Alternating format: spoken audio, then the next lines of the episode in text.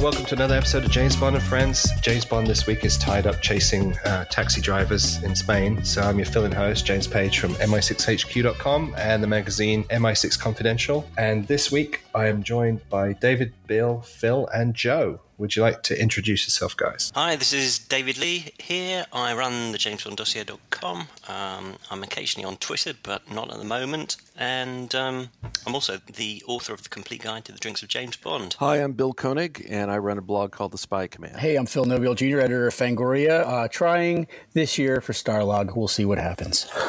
And I'm Joseph Darlington of uh, Being James Bond and the author of Being James Bond Volume 1. Excellent. So uh, there's a lot of musical news happened over the last two weeks um, since we last got together. So I thought we'd tackle all of that first.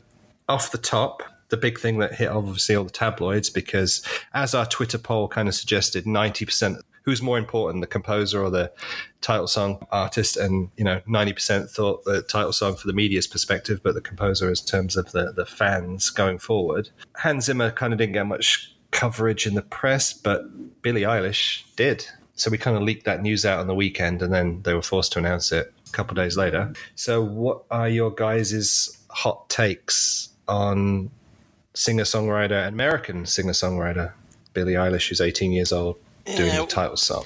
Well, we, we, we had this conversation um, a bit the, the other the day, and my uh, initial reaction is that it, she's a, a weird choice because uh, and, uh, and thinking of it from a marketing point of view rather than an artistic point of view. And uh, you know, it's uh, the theme song for me. I, I, think exists to you know put the uh, put the film in, in front of a wider audience on on the radio. But um, so from that point of view, for me, she's a, a really odd choice because uh, her fans. My, my, first reaction was that her fans are basically teenage girls, nothing wrong with, with having teenage girl fans, but uh, they're not really uh, into Bond in a big way. And uh, and I, I, looked into it a bit, and that, that, seems to confirm those are her fans. So there's no real overlap with uh, the kind of core audience for, for Bond. So from from that point of view, it's, it's an odd choice. But uh, as an artistic choice, uh, which perhaps it's a purely artistic choice. I, I don't know. I, I, think it's uh, she's more interesting than Adele or Sam Smith. I, am really happy that neither of those has been uh, invited back because uh, there's um I mean Frank Zappa said something right. and it was like modern music is people who can't think signing artists who can't write songs to make records for people who can't hear and both of those kind of fall into that category for me because they're they're so bland. Uh, it's not true. I'd rather that they went for an artist who produces a song that I hate than something I just think the boring. Boring is the worst reaction you can get. Yeah, to your point about the demographics, with the exception of two prima donnas on social media, I don't think the choice of title song artist would stop any Bond fan from going to go and see the Bond. So in that in that sense, is it is it only a win? Um, can it only um, be a win um, to bring some new people in who might not necessarily have gone see? I suppose it's a win. My take, not so hot take, was for me it was like nothing to get excited or upset about because I, I saw some people upset on social media. Just for me, essentially, the title song has been kind of decoupled from the film itself. It's to me, it's a marketing exercise, pretty much. The title song doesn't really get integrated into the score. I get the impression, like with the last two movies, they found a spot, and it wasn't even necessarily the composer. It was perhaps like a music editor just kind of plopped down an instrumental version of the title song and played it and okay well that checks off that box and and the orchestration of those instrumentals isn't that much different if different at all from what's in the title because again you go back uh, I don't want to sound like an old fogey, but in the old days, you know, the John Barry era, but also Marvin Hamlisch and others, and Bill Conti, um, they would take the title song, they would adjust the tempo, adjust the orchestration, you know, adjust the arrangement, and work it into scenes as needed. And um, and in the case of Thunderball, John Barry wove in two title songs into a score because they wrote one.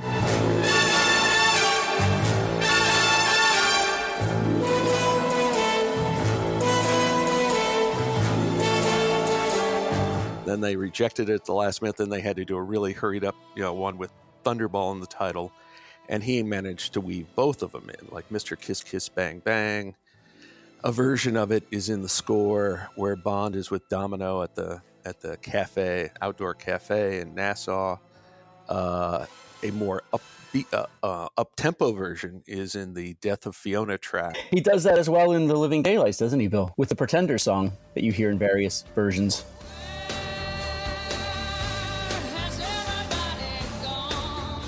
Oh, I, I've got some fun trivia about that, which we'll circle back to later. And it wasn't just Barry. I mean, like I said, Bill Conti weaved For Your Eyes Only, the song or arrangements of it into his score. Marvin Hamlisch, you know, nobody does it better, worked it into various scenes. And in different, you know, it's, and it's like he's like customizing it to the different scenes. It's quiet where, when it needs to be quiet. It's, you know, louder where it needs to be louder. I'd say, Bill, the, the probably the, the most modern equivalent, modern example of that is probably "Surrender" by David Right. Arnold and "Tomorrow Never Dies," right? Where he wove that into the the score, and then at the last minute it got pulled. Uh, very like much like Thunderball, right? It, at the last minute it got pulled for a different song. It actually it actually gives the credits some impact because you've kind of been the audience has been teased to this melody the whole film, and then bang it hits you, and I think that's uh, in the credits, and I think that's why Yeah. it works. That way. And and the very last time it was done, of course, was Casino Royale, where David Arnold collaborated with Chris Cornell on the song, and thus, you know, it, it's like you know when you do it that way, then the composer has skin in the game when it comes to the song. It's in his interest to work the song in, um, and it and it just makes it more of a complete whole, if you will. And to me, the title song.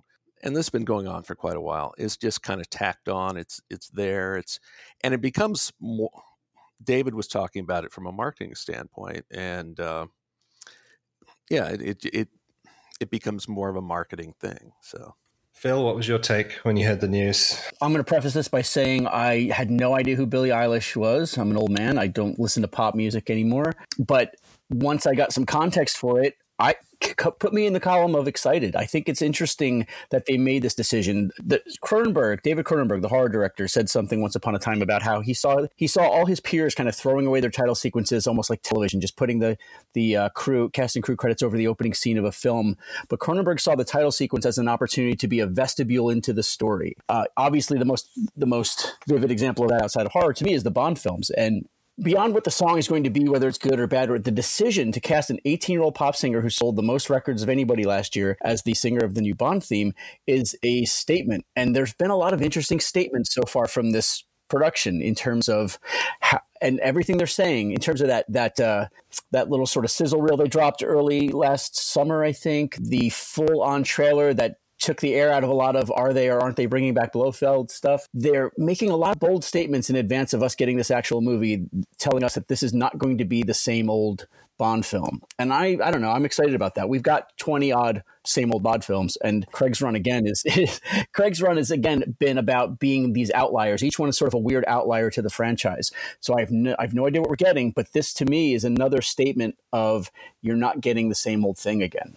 And so I don't know, color me excited. well and and and something else is you know she's 18 and she's definitely the youngest but if you look back you know in the 60s you know at the original bond mania period you know the the performers were fairly young. You know, Tom Jones was 25. Shirley Bassey was 27 when she did Goldfinger. Nancy Sinatra turned 27. She was probably 26 when she sang uh, "You Only Live Twice." So it's you know, it's not like you know, it's not like you had these grizzled veterans doing the songs. I think the difference is, Bill, those songs were written for them.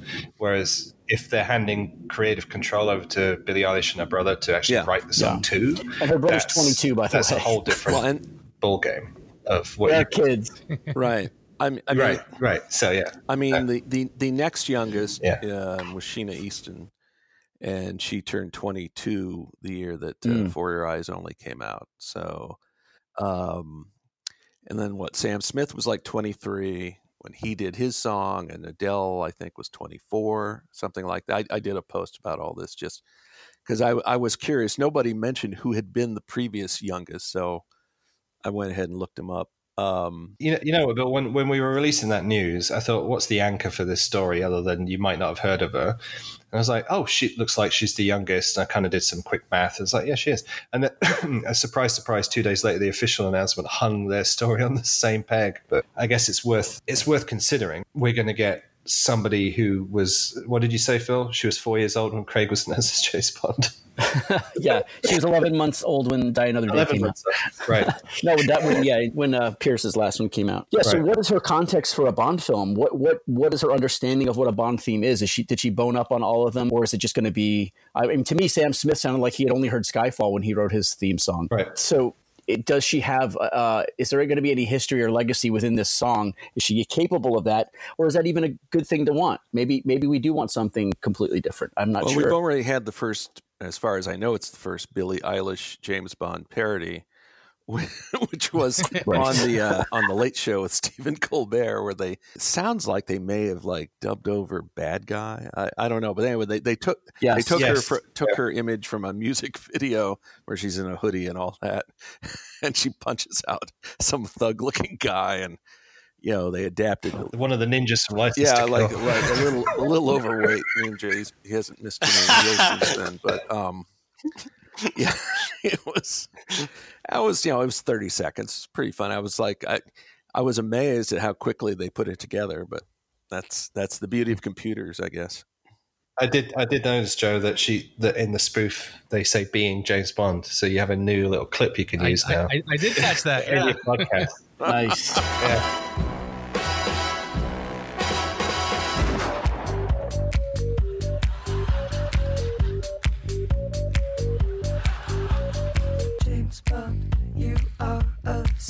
Super spy movie. It's called No Time to Die. Get drunk, have sex, and shoot a gun. Being James Bond sounds fun. So, what was what was your feedback, Joe, when when you processed? Uh, like a lot of you guys, I, uh, you know, showed my age completely and had no idea who this was.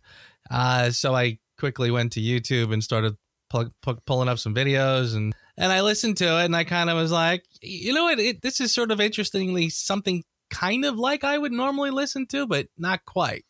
Uh, almost like um, you know, I, I was flashing back to some like edgier '90s music that I could remember. PJ Harvey came to mind, and I was like, "Oh, she's really edgy, but kind of with with a completely Katy Perry spin." So I thought it was, uh, um, you know, kind of not what I would listen to, but it was fine. My first initial was kind of totally tepid, very lukewarm. The more I started hearing other people's reactions, the more I actually kind of changed my tune a little bit because I was listening to Calvin Dyson uh, talk about how he heard some of the younger younger women in the in the office start to perk up when her name came up, and I watched uh, David Zaritsky, who was uh, interviewing his twenty something son to to try to get an impression. And he was excited. The son was Uh, very excited. very excited yeah, and it kind of you know and the whole thing sort of again sort of changed my mindset a bit because i was I, i'd been kind of lamenting in the last few months about how uh, there have not been any james bond video games. This you know over the years used to be a, a full-blown vehicle to pull in younger bond fans. There was there was a whole generation of fans who actually literally discovered the film series through the goldeneye game. That's right. I kind of was starting to think in that respect now. I thought to myself, well, you know what? I, I, I guess there again, I there hasn't really been much of an effort to bring in the new generation of fans. Well, I, I guess in a way, this is the response to that, possibly. And this is how we're going to get the young folks into uh, a James Bond film. So, with that in mind, I'm actually pretty excited. Not for the actual song itself, because again, you know, and again, we've we've had weird artists that over the years we've sort of scratched our heads and said they picked who to do a James Bond theme. Like I don't really see the connection at all. And then they end up doing something that's fairly interesting. She could do something interesting. I, I've heard that her brother is actually a pretty good sized Bond fan, who I guess she collaborates Yes. with. So Yep. with that in mind, I mean, it could be something pretty great. And uh, if nothing else, I think it does kind of stir up some interest for the next generation, possibly. As someone who actually saw Live and Let Die in the theater first run, I mean, I remember how big a departure that seemed at the time. and now it's like you know considered one of the greatest Bond songs. But you know, a lot of people were wondering what's this going to be like. Now, they really promoted that. They had the song done well ahead of the movie because Paul McCartney did a TV special. I want to say it was on NBC, but anyway, on, on one of the major U.S. networks. And then as part of the special, oh, I've I'm doing the music for the next James Bond movie. Well, that was a little bit of an overstatement, but then you know they they did the song and they had uh, highlights from the movie, you know, on this special. So, and this this was like this was a ways ahead of the movie coming out. But yeah, p- people were wondering what what it was going to be like. The Beatles had broken up, you know, like three years earlier, so it wasn't it, it hadn't just happened. But you know, I don't I don't know how established Paul McCartney and Wings had was at that point. Um, but yeah, it was it was a big deal, and you know, it was definitely unlike anything you had seen in a James on, Bond on a up to program like point. that. Did they have memories long enough back then to recall the the shot that Connery had taken at the Beatles in Goldfinger some nine years earlier? they somehow forgot to include that in the special. but uh, yeah, I mean, I remember sitting there. I was, you know, I was kind. I was definitely dazzled by the by the titles, you know, because you know Maurice Binder obviously adjusted his game to match the title song. Now, what I didn't know at the time, you know, I saw George Martin, didn't know a whole lot about him. I didn't realize the history, which I didn't learn till much later, that you know George Martin had helped McCartney produce the demo and and also more critically perhaps uh, negotiate with Harry Saltzman to make sh- you know it's telling Harry uh, either y- you take Paul McCartney or you don't get the song. But uh, this isn't the first time they've done something pretty different. And when I said earlier I wasn't excited, it's really as uh, when I say that it's not about you know the choice of her. I don't really have a basis to judge. I I'm I definitely would reserve judgment until the song you know the song is out. Yeah, it's it's an interesting move, no question.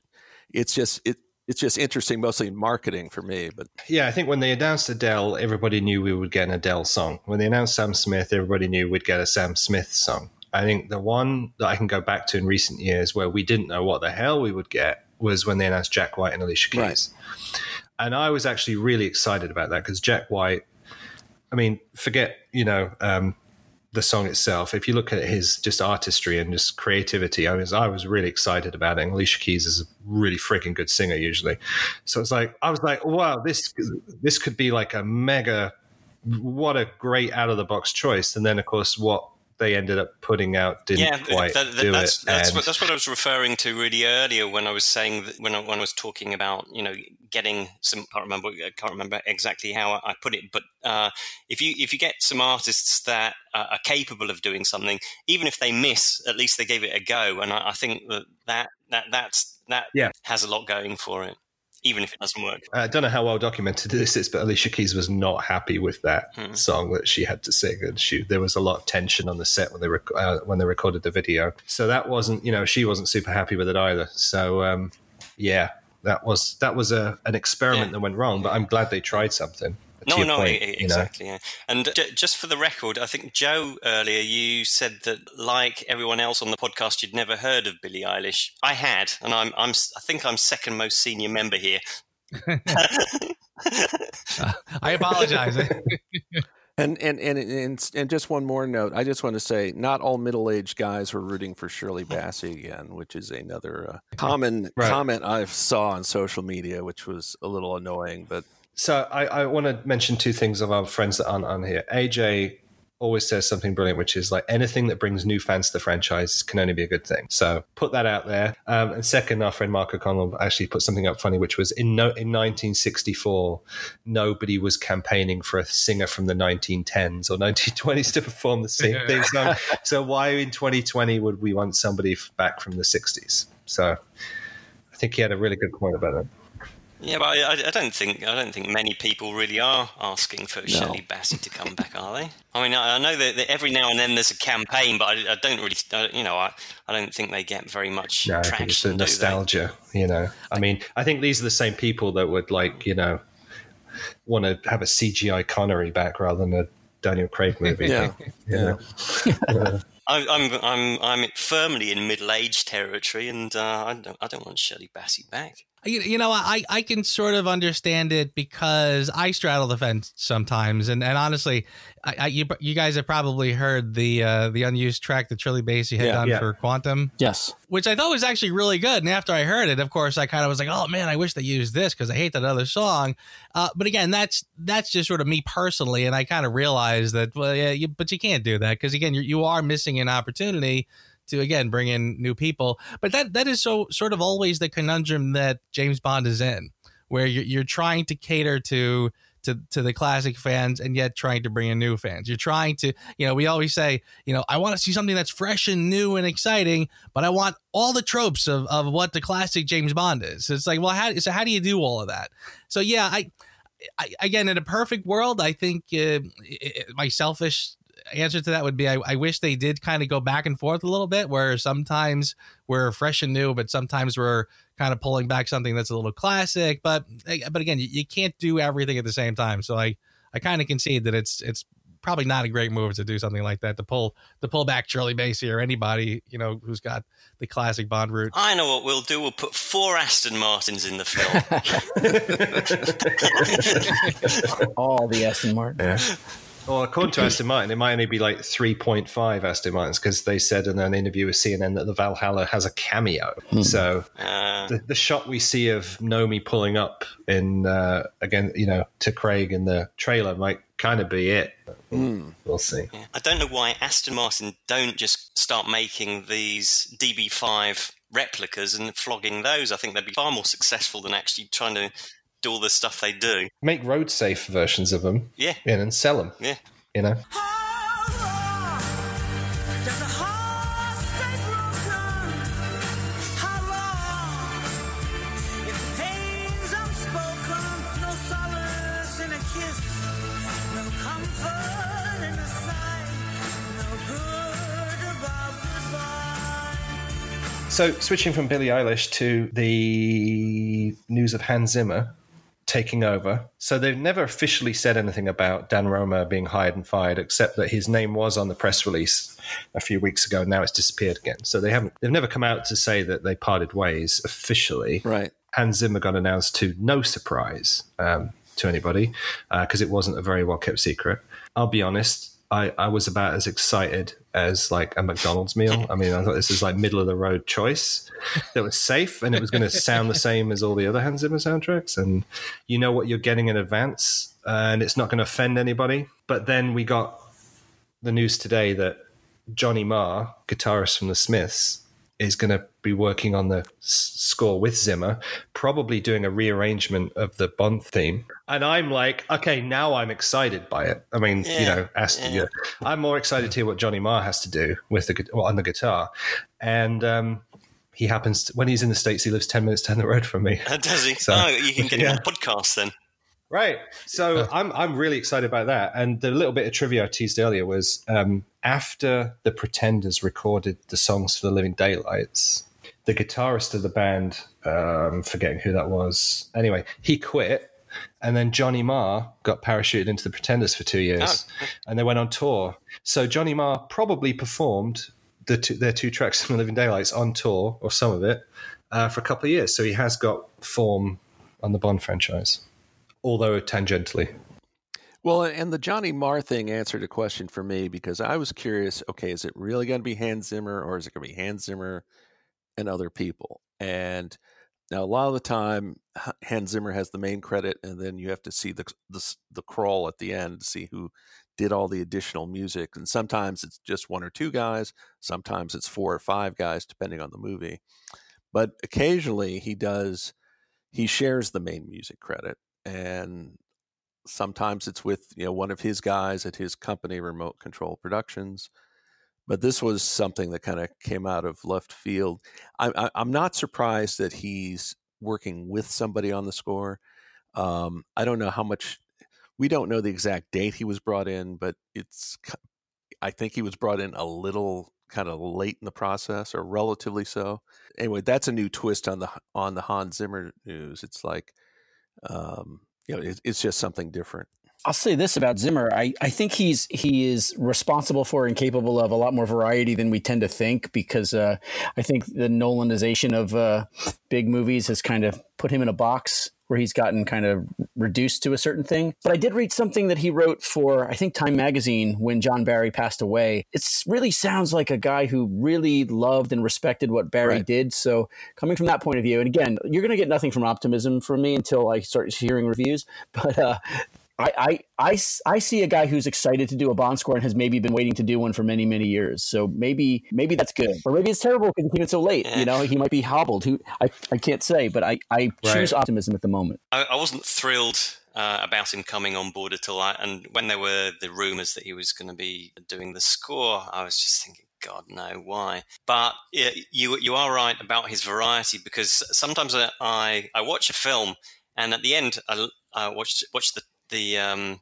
the the credits and there he is and it's like, ah, that didn't sound like uh, my idea of Hans Zimmer at all. I can't think of any of the films I'm, I'm thinking of at the moment, but every now and then they just pop out. So he he is yeah he is capable of, of a bit more than just the the bam bam bam action Sure, stuff. he did True Romance. He did The Lion King. Isn't that an action The film? Lion King.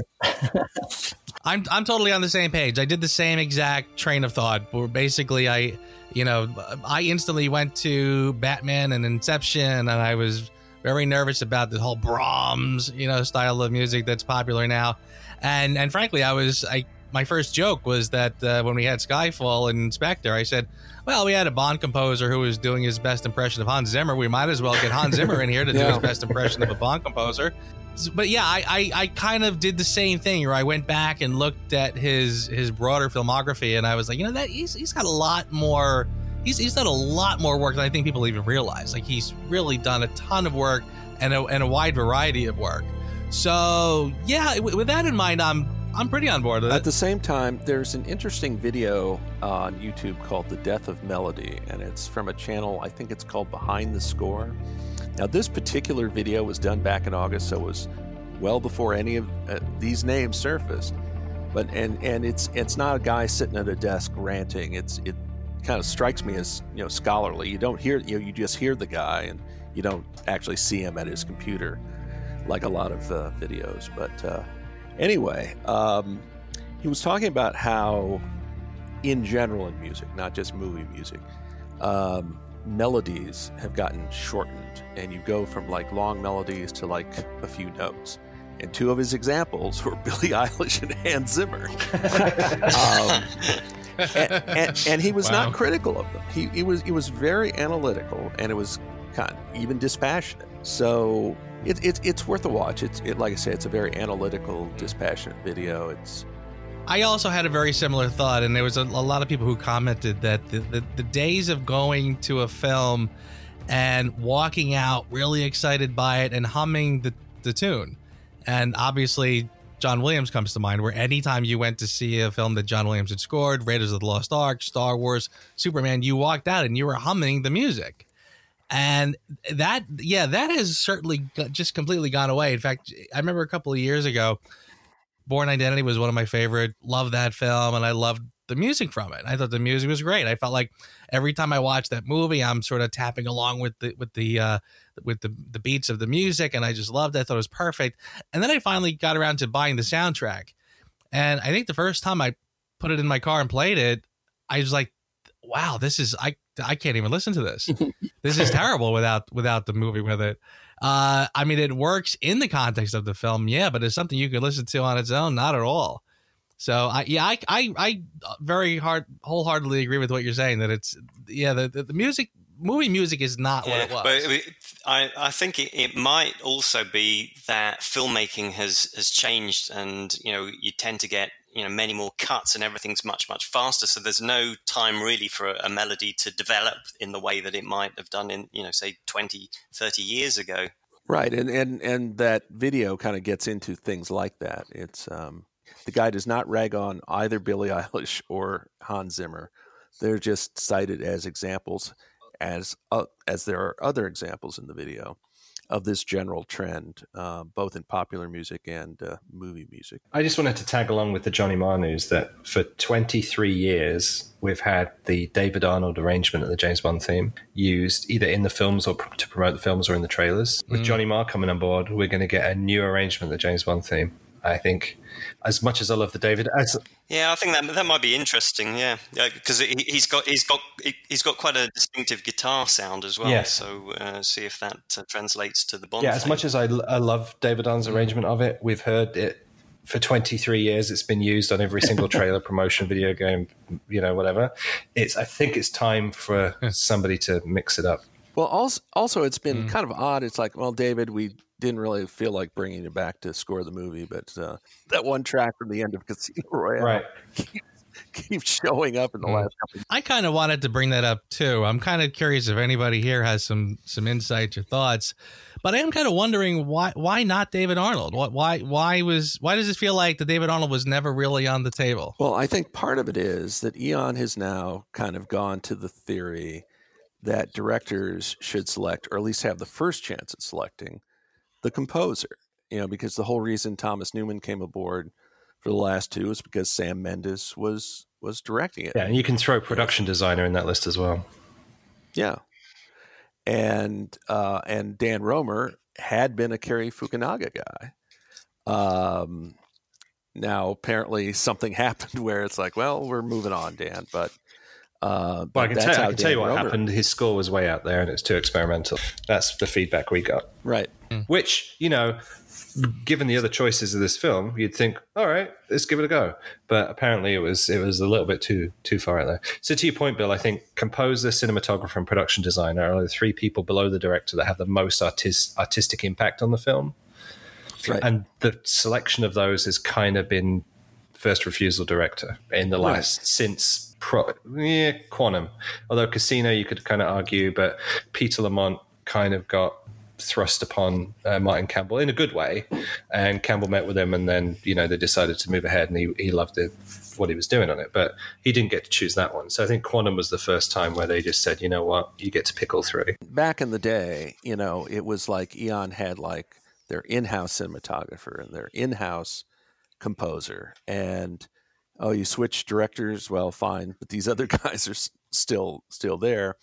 In terms of cinematographer, it was the first director to want someone different was uh, Lewis Gilbert on You Only Live Twice, because he wanted Freddie Young. But of course, Barry was still there. John Barry was still there, and uh, and Ken Adam. and then with Majesties, uh, Michael Reed was a Peter Hunt choice, um, but you still had John Barry, and you didn't have Ken Adam. But uh, Only through But you- availability. I mean that, you know, well, and uh, and Syd Cain, of course, was a, was an Eon veteran who had worked under uh, Ken Adam. So, I mean, it wasn't you know it wasn't like he was a rookie when it came to the series at all. Right. But but it, to, anyway, to answer Joe's question, I think they have evolved. Well, it, you know, you're you're bringing up a larger question, which I which I also find very interesting. That um, Eon, a company that is sort of notorious or has been notorious for for you know holding pretty tight creative control, they they seem to be relinquishing more and more, along with whatever director they choose. If the director wants to bring in his crew, they seem to go along with that, and that's fine. Um, In fits and starts, I would say that's true. For- Forster swapped out Kleinman for the title sequence, and then he was, and then Kleinman was back for Skyfall. I wonder if the directors just sort of default to the producers for certain decisions in terms of that, or if it's just personalities meshing, or. But then on the other hand, you know, throwing Danny, Danny Boyle out the window because it wasn't going the way the producers wanted. And and honestly, I, I I think the reason why you know David Arnold is stuck. I feel like I'm sort of stuck on this, but um, I you know I, I kind of felt like well yeah I guess we're not going to have David Arnold back for a while because the directors will choose. But but once once Romer was out, I kind of obviously sort of perked up and thought well maybe they'll go back to David Arnold now. And then when they picked Hans Zimmer. Honestly, I felt like, well, now I'm really confused. As I sort of feel like, like if you're going to go with a big name composer like Hans Zimmer, like it's almost like you're just kind of starting from scratch and David Arnold's name just never came back to the. Like like you said, Kleinman came back after Quantum. I'll give you another feel- good example like- on this very film, God. which was when Danny Boyle left and John Hodge left. They brought Purvis and Wade back, right? Safe pair of hands, you know. So Yeah. analogous to that, we you know out their Hmm. choice for composer doesn't work out. Go back to what you know works. But they didn't. Yeah, ma- ma- maybe maybe it's uh, Fukunaga had a, a strong opinion that he wanted uh, Zimmer rather than bringing back uh, uh, tried and tested David Arnold. I don't know. Well, you know one factor we have not Uh, mentioned, which is Mm. Daniel Craig. There's some things I still Mm. wanted to do. Position on doing a fifth film. It could have been him.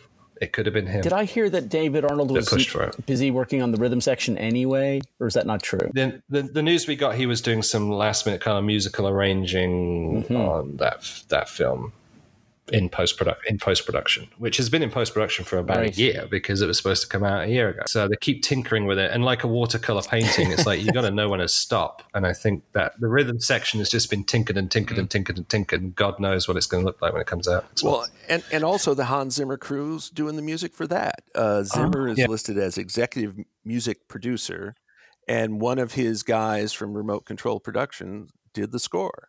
So they already had some experience with the Zimmer group, uh, and to a, at least a degree with Zimmer.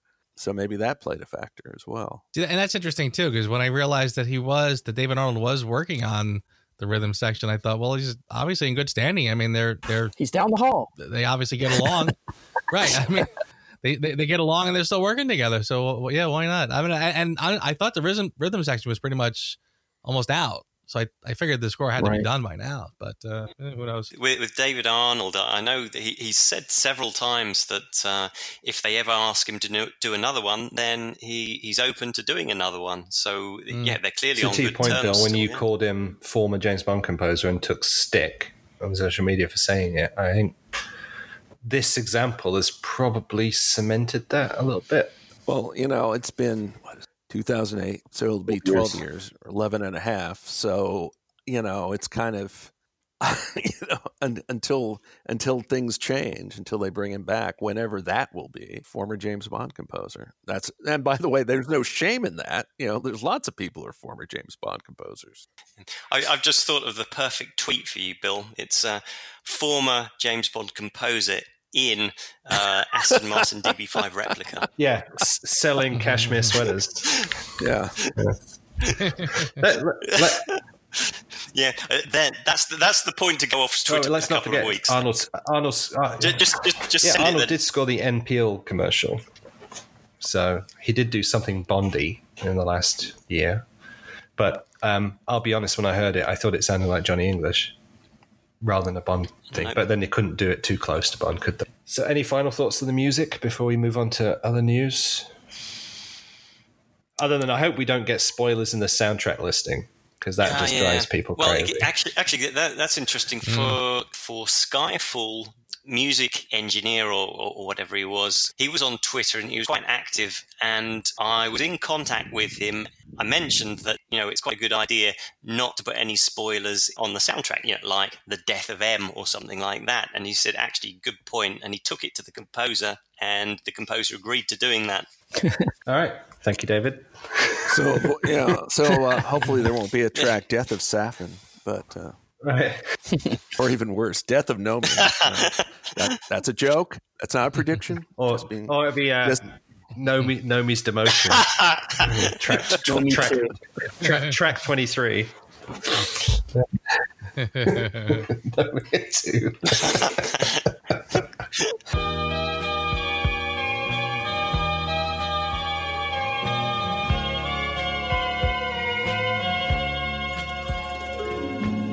All right.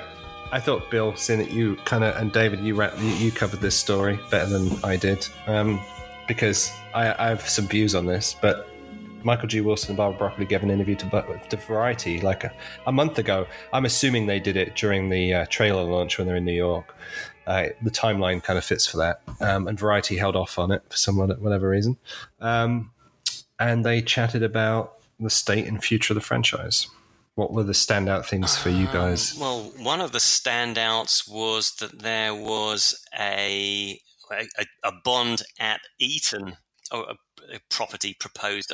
A prequel series. they called it a Smallville style series. Yeah, yeah, and uh, you, you immediately think of you know young James Bond and so on because that that takes place during that kind of timeline. So the, the big question is who proposed it? What, what happened to that? And uh, you know, why why was it proposed? Why why did they say no? Well, I, I, uh, you can guess why they said no, but uh, th- there are a load of questions around that which would have been nice to have answered.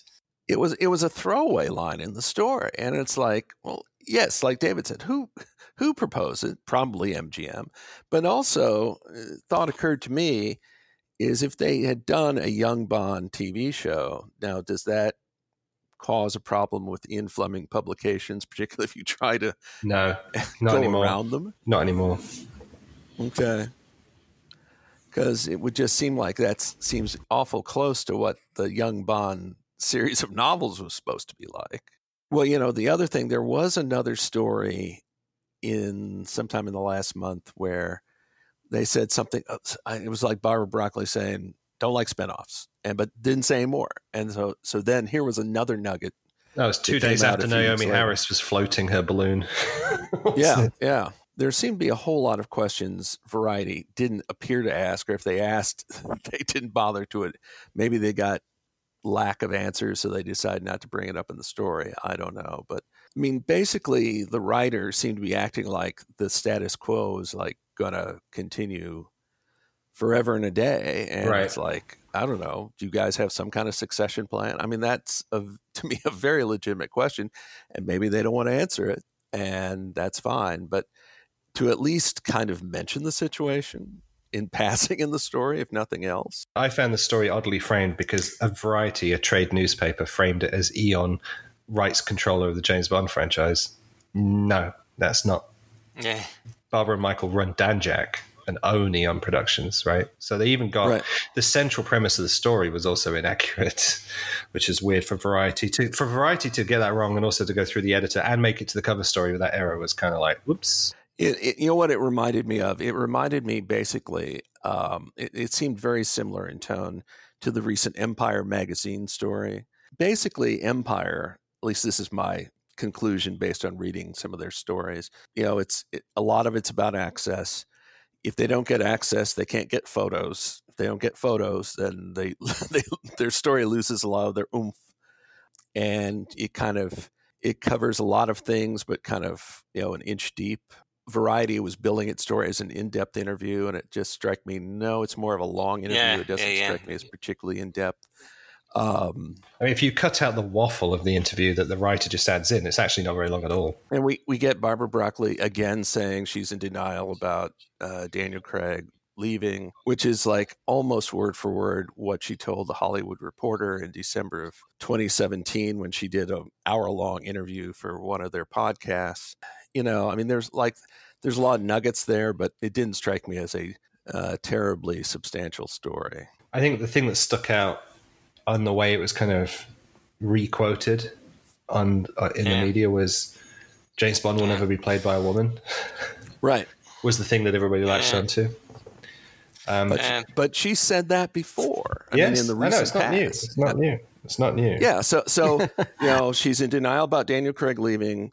James Bond will never be a woman, and like, okay, any other greatest hits you want me to put in my article, Miss Broccoli? Um, I like, I like that Michael G. Wilson slipped in the mention of the Commonwealth. I mean, I don't know even know what that means anymore.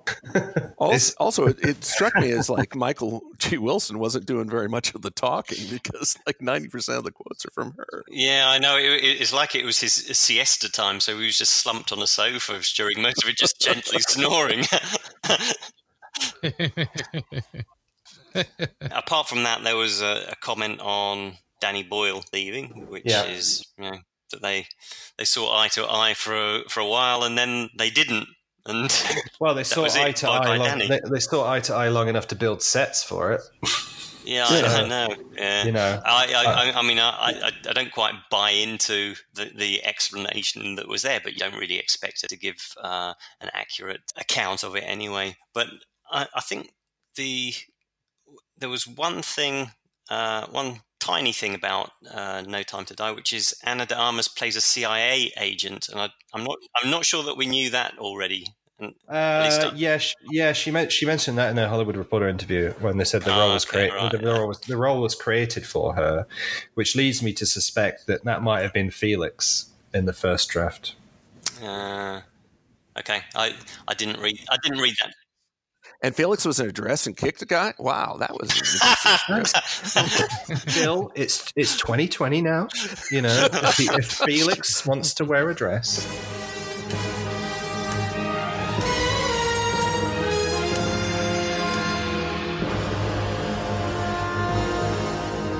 I, I, I don't I, I don't think we're going to see any variation on their responses to the same questions. No. Because Empire had similar questions. And by the way, I mean, correct me if I'm wrong, Empire Magazine, because we've had some pop seat lately, but they looked like emailed response answers in Empire Magazine. They, it didn't look like a, an actual interview interview. Um, the way it was written, they're going to get posed the same questions, and it seems to me that they have their playbook worked out for how they're going to respond to all Right. these things. So I don't think we're going to Yes. see anything new from them. Well, well, this is what we're we're going to see. We're going to see. Yes, this is Bond. It's we're adjusting to the Me Too era, which is essentially a new way of doing the old trope about Bond women are better than the old Bond women. Um, She's his equal this time Right. again. yeah, yeah, yeah. Phoebe Waller Bridge, she's great. Uh, what's I can't Scott Scott who? Um, never heard of him. Do you guys have any thoughts about why he's not even mentioned in that article? Scott Burns. Well, obviously, Phoebe Waller Bridge is a hot property. She just she just got some Golden Globes, Mhm. you know, to add to uh, her uh, expanding shelf of awards. You know, Scott Burns is an accomplished screenwriter, but you know he doesn't. You know, he he's not a multimedia personality like Phoebe Waller Bridge, and I think it's you know the stars have aligned so that you know Phoebe Waller Bridge is going to be a big talking point. Oh, and and and and then the final point Daniel Craig is the bestest James Bond there ever was. Okay, because you know Cary Fukunaga, oh, he's my favorite James Bond. Uh, you know all the actors. You give me an idea, but We should do No Time to Die interview bingo cards. Put these, put these Yes. on. Yeah, But but going to your point, James, yes, I think I think they're locked down now on the talking points, and I predicted a couple of them about a month or two ago, and then I think I've kind of been it's I think it's been borne out. Yeah, I, this is probably what we're gonna we're gonna get now. yeah. It'll be uh, hey Purvis Wade. Your next job is these are the answers to any question that we're going to get asked, but you need to rewrite them so we can uh, give them to each publication. I have, I have a Purvis and Wade question for you, gentlemen, because I think you know this stuff better than anyone else. If you remember the timeline, Purvis and Wade had written a script, and then they hired Boyle, and then it was they said they were going to put that script aside, right? So then Yeah, they yeah, yeah. Right. left, and everyone was wondering, are they going to go back to the Yeah. script Right. Purvis and Wade had already done? But in this Hollywood, in this variety piece, they say Purvis and Wade were tapped to write an entirely new script with Fukunaga. So is that is that your understanding? So there's an unused Purvis and Wade draft pre-Boyle that is not even being referenced here. To quote an old Don Adams routine, I find that pretty hard to Yeah. believe. Eon don't throw anything Sure. away, right? There's Yeah. bits and pieces that one that will come out, but I, I'd say there's no way they started with a blank page and did right and, and, Especially with and that happened in Spectre too that, uh, there was a story about well whatever you do make sure a helicopter crashes into the bridge because we built that Yeah. already right Right. And and you know, if you look at because I have had the chance to look at Maibaum's 1961 draft for Thunderball, which was written before they had even cast Bond, to the 1965 script, there's a ton of similarities. I mean, there's a lot of stuff that Maibaum was able to move over from one script to the other. So it wasn't like, you know, they he you know, they started from scratch in Thunderball. And and and I sort of like imagine, you know, Eon has this like, you know, treasure, you know, figuratively it's like this big chest of screenplay bits. It's like, oh, let me reach in. Oh, here's a set piece we could get. Like you move it over. like, oh, here's a here's a love. I, I, I don't. I don't think uh, and Wade sat down with a blank piece of paper said, "You know what we should do? We should go to Cuba." the locations and the stuff were already kind of like signed up and locked in before Boyle got the push. So But I, I, I reckon when the, when they uh, start a new Bond film, they've got a checklist, and it's like it's, number one, is it's like wake up, uh, Michael, and be number two, dust off dust off Q's lab, dust off M's uh, M's office. Number three, build new casino set. Number four, hire writers. Well, I, I think you missed, Well, you missed and- one out, and- which was find where the tax breaks are for for foreign location shoot. Right. because that's now an integral part of the business is finding Yeah. cost effective True, yeah. places that are interesting to film at. I mean, it's there's, you know they've done uh, you know I was going to say they've done really good work on it, and then I realized that we're going to Italy for the fourth time. Well, well, and just to round out what the Purvis and Wade timeline was, okay, Daily Mail reports in March of 2017 they've been hired. Their hiring is confirmed in July of 17.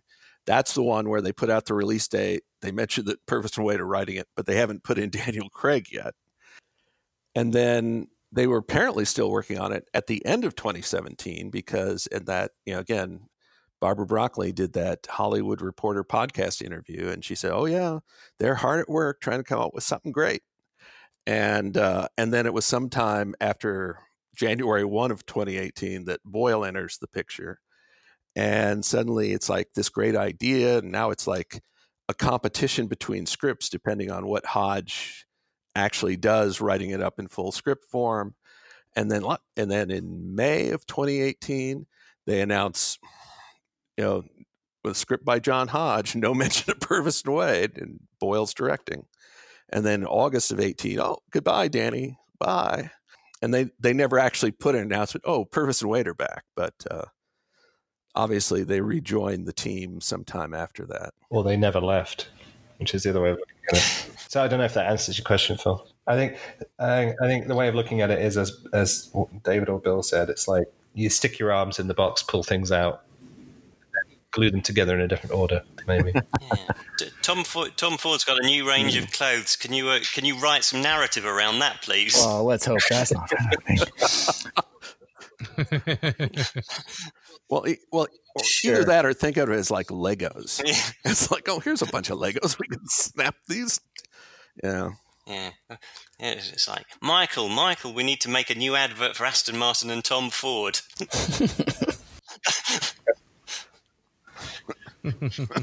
oh, speaking speaking of Dol- Aston Martin and bullets dodged, um, you know, there's there was a decision at the last minute to get rid of the electric Aston Martin and use the Valhalla instead. It's like that turned out well, didn't it? Because they're not going to make the electric Aston Martin anymore. Right, right. They, there's a, and, I, and it's not even an announcement. I think someone reported it with sources that okay, uh, that's now going to be the basis of uh, our future electrified efforts. And like what? Um, yeah. I, did, So- I, th- I think it was the wrong car to go for anyway because uh, the the Rapide is, is a, a four door, door car, I, and I. I drove the I, I drove Right. the, the petrol engine one back in, in June, and you know you think uh, if you're going to buy an Aston Martin, if you've got that much money, really, well, me, I'm not going to buy a four door. Uh, No. I don't care. I don't care if I, if uh, there's room for the shopping or the dog. Uh, that's not why you buy an Aston Martin. So you don't buy a four door for to put the kids in the back. So it kind of doesn't make any sense for me anyway. I, I don't have any kids, uh, so that's sorted. But uh, I do have a. Well, we'll we'll, we'll see when the Aston Martin SUV comes out. Yes. That's right. Which you know that was the working title of the first episode of this podcast, and then they went and made one, which is hilarious. hilarious.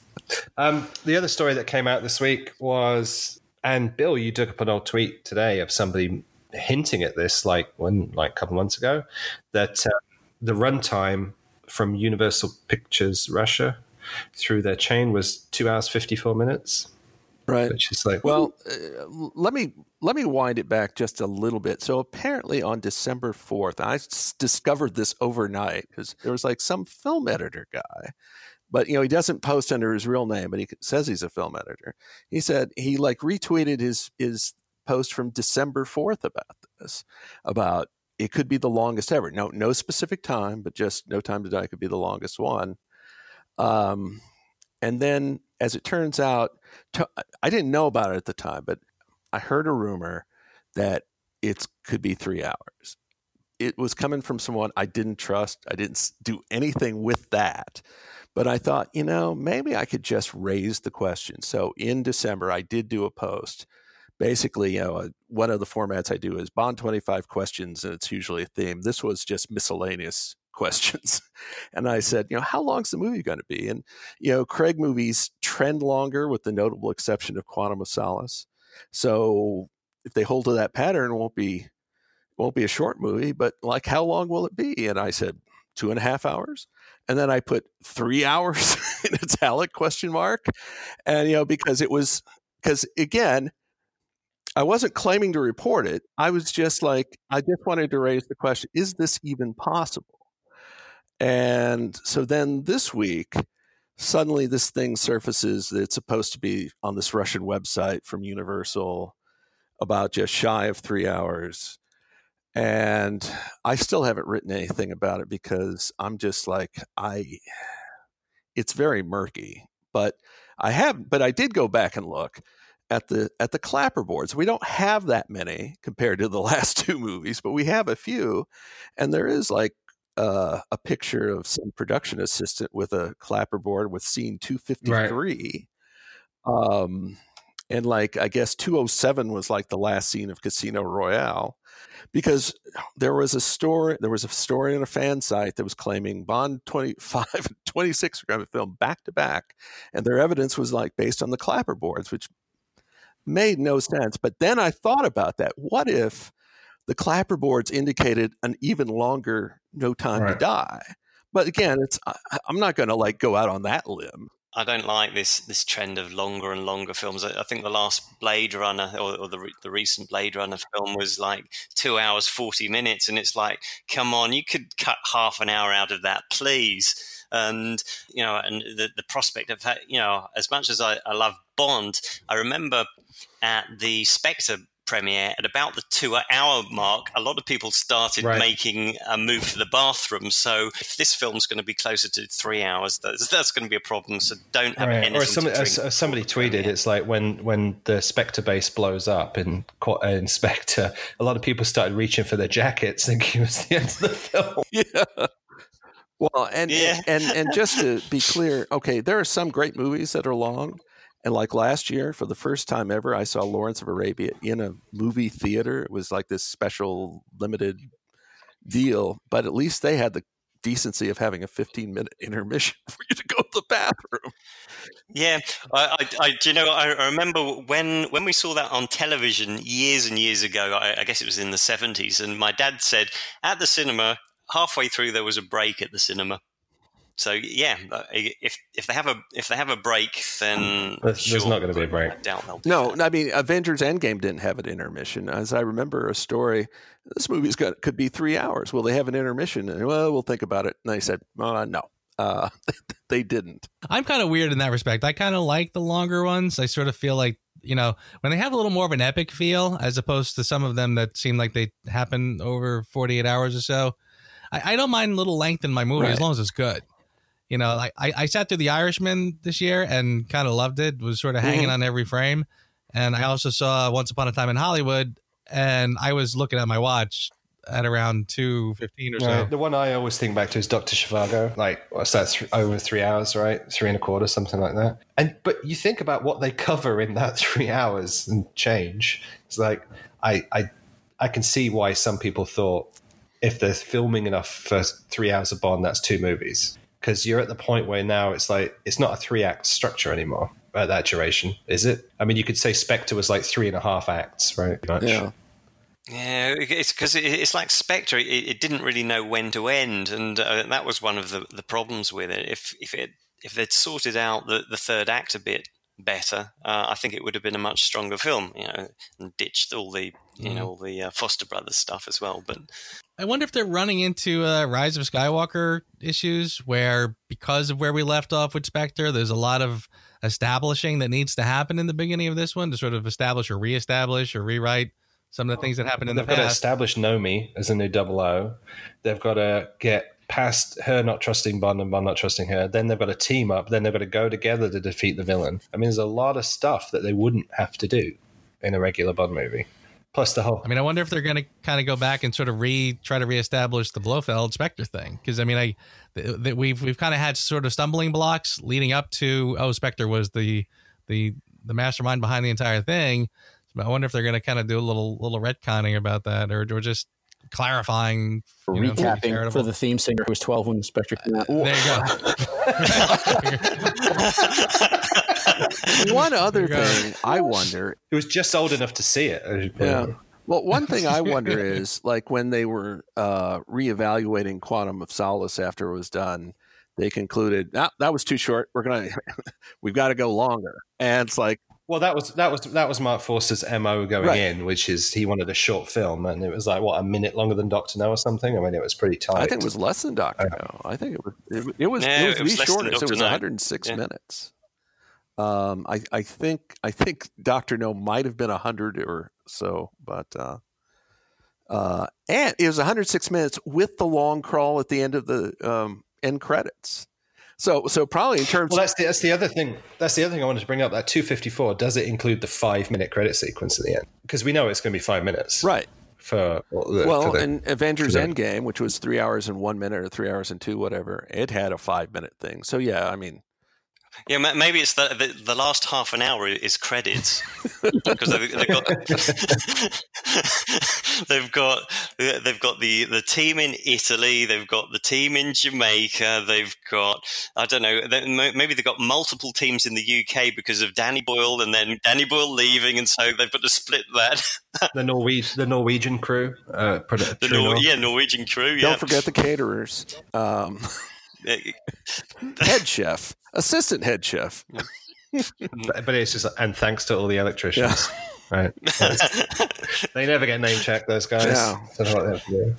Phil, what's your take on the state of the movie industry and like long ass movies? Goodness. So last year was brutal. Endgame took forever to get through. Um, I watched The Irishman in the theater, and I couldn't imagine doing that again. Uh, I, I enjoyed it for what it was, but it, it was. I, I think the creators are starting to create content knowing that it's going to be absorbed on streaming, and I think that that the theatrical experience is no longer being prioritized. Well, and also Tarantino is talking about a four hours director's cut be shown on streaming of Once Upon a Time in Hollywood.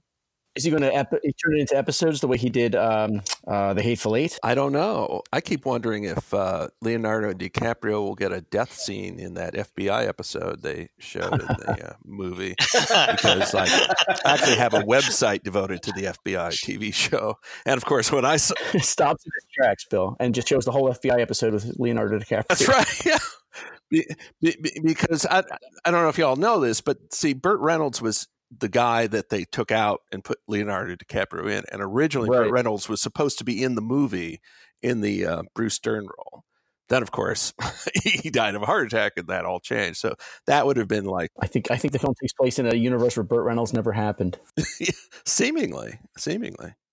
Um, yeah, I, I thought Tarantino Tarantino embracing streaming and, and recutting his movies is disheartening to me. So I don't know, but I think I think we're all moving toward a space where theatrical is going to be less and less of the priority. Yeah. Sadly, In in fact, uh, going back to the interview with Barbara Broccoli and, and Michael G. Wilson, they they did also talk about, or they touched upon streaming as as well. Uh, I guess that's still worth mentioning that uh, Broccoli said that immediately i- i- in the immediate future, Bond is going to be on the big screen, but uh, uh, just have to wait and see what happens in the future because you know she, she and Yeah, to your point, David. Going back to that interview, they said it'll be audiences that decide the format of Bond's Yeah. future release.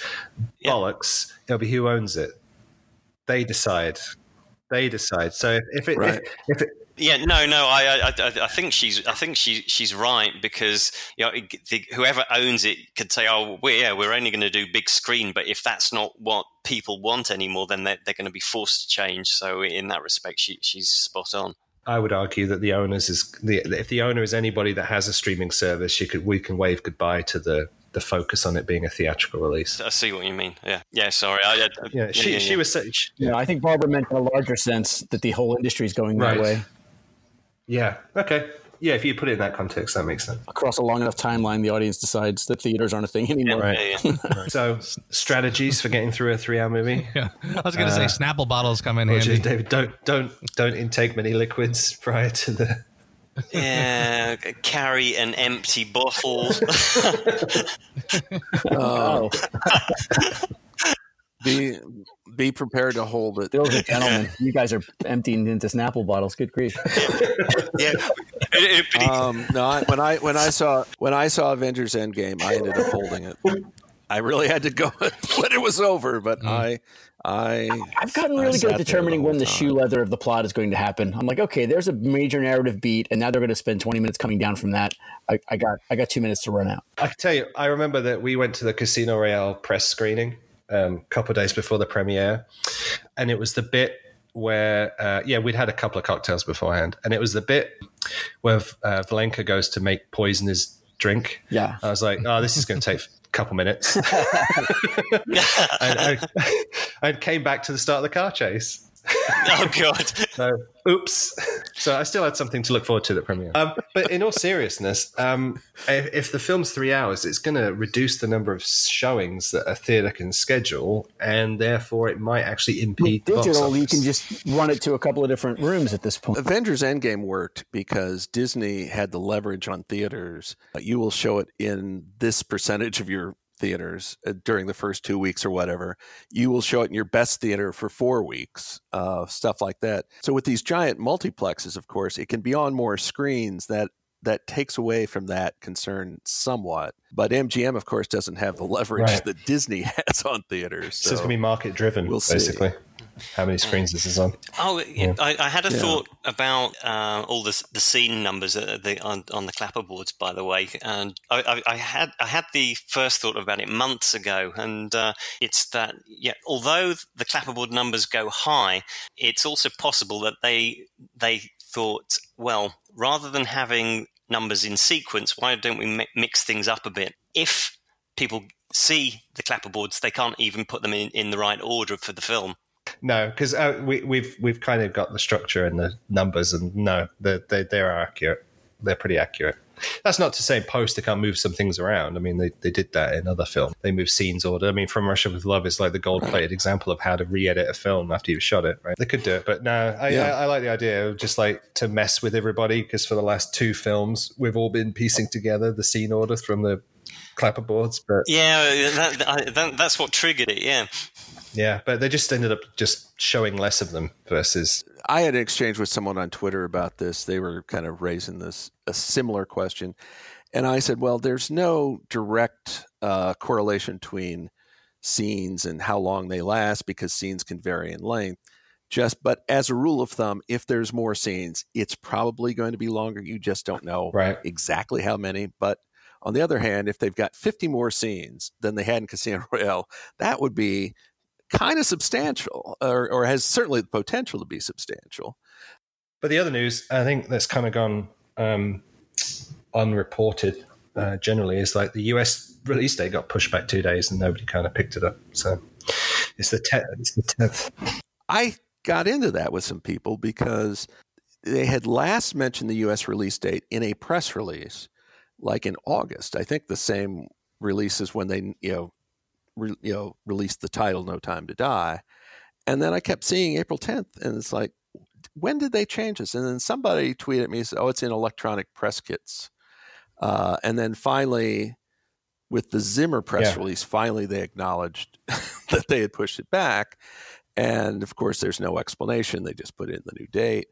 Um, I don't know if this has any uh, significance. My, I guess uh, April 8th is the first day of Passover. Uh, it's a Wednesday. I don't know if that has anything to do with it, or they just decide to go with a more This conventional. Wednesday doesn't count to that weekend's box office, though, does it?